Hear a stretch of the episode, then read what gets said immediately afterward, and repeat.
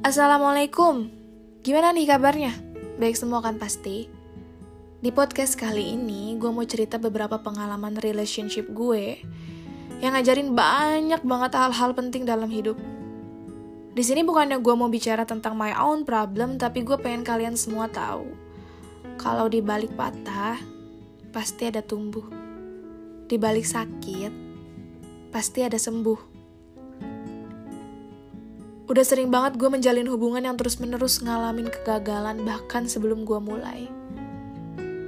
Patah hati dan kegagalan gue yang sekarang itu adalah kegagalan yang paling mendewasakan. Mungkin kalau gue gak patah, gue gak akan pernah tahu sedih itu kayak apa.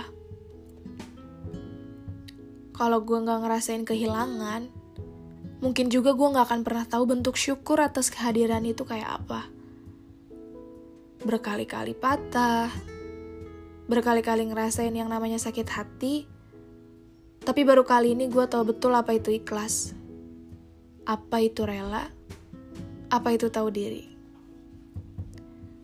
Pernah gak sih kalian dalam hidup kalian tuh jatuh cinta sama seseorang hanya karena conversation? Connect di semua percakapan, ngerti satu sama lain, selalu hadir tanpa pernah absen.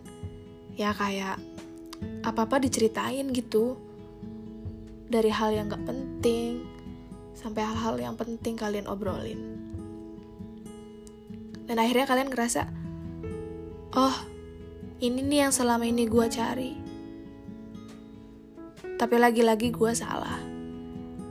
Lagi-lagi gue keliru. Kehilangan itu tetap terjadi sama gue dan pada saat orangnya hilang, gue jadi manusia yang kehilangan arah juga.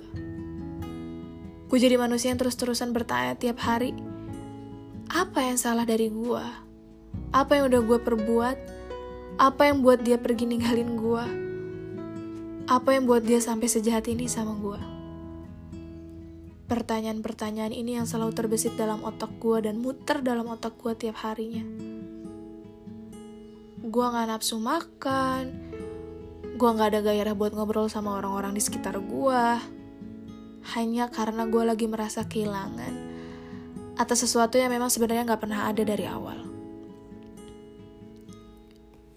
Selama ini, gue selalu sibuk ngurusin perasaan orang lain sampai gue lupa sama perasaan gue sendiri.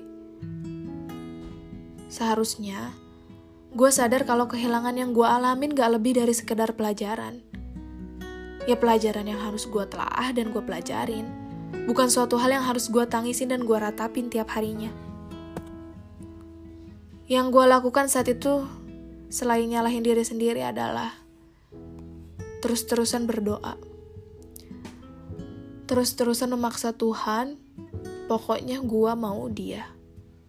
Apa pun dan seburuk apa pun perlakuan dia, gue cuma mau dia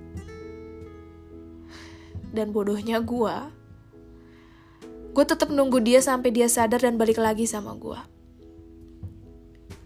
Gue bisa segila itu cuma karena hal yang belum pernah gue lihat wujudnya kayak apa, tapi sakitnya itu nyata emang. Setelah mengalami proses yang begitu panjang, gue baru sadar kalau gue gak bisa memaksakan kehendak. Bukan, bukan kehendak dia yang gue paksa, Gue gak pernah maksa dia buat tetap tinggal sama gue di sini dan lanjutin kisah kita berdua. Tapi kehendak yang gue maksud itu adalah gue gak bisa maksa kehendak Tuhan. Gue gak bisa terus-terusan berpikir kalau rencana gue yang paling baik. Gue gak bisa terus-terusan memaksa Tuhan dan mendikte Tuhan maunya gue seperti apa. Karena sebenarnya hal yang terjadi sama gue itu Gue cuma gak tahu bentuk ending bahagia yang seperti apa yang bakal Tuhan kasih. Selama ini, gue menyiksa diri gue dengan asumsi gue yang berlebih. Dengan asumsi kalau gue gak bisa hidup bahagia tanpa adanya dia. Terus-terusan nyiksa diri sendiri, sampai pada akhirnya gue kehilangan diri gue sendiri. Beruntungnya, Tuhan baik sama gue. Tuhan buka hati gue lebar-lebar. Tuhan buat gue sadar kalau apa yang gue mau, kalau apa yang gue kira baik, kalau apa yang selama ini gue impi-impikan belum tentu pantas dan tempat untuk gue. Dari situ gue baru sadar. Gue gak bisa terus-terusan nyiksa diri sendiri. Gue juga sadar. Kalau gue harus bertahan bukan untuk siapa-siapa tapi untuk diri gue sendiri.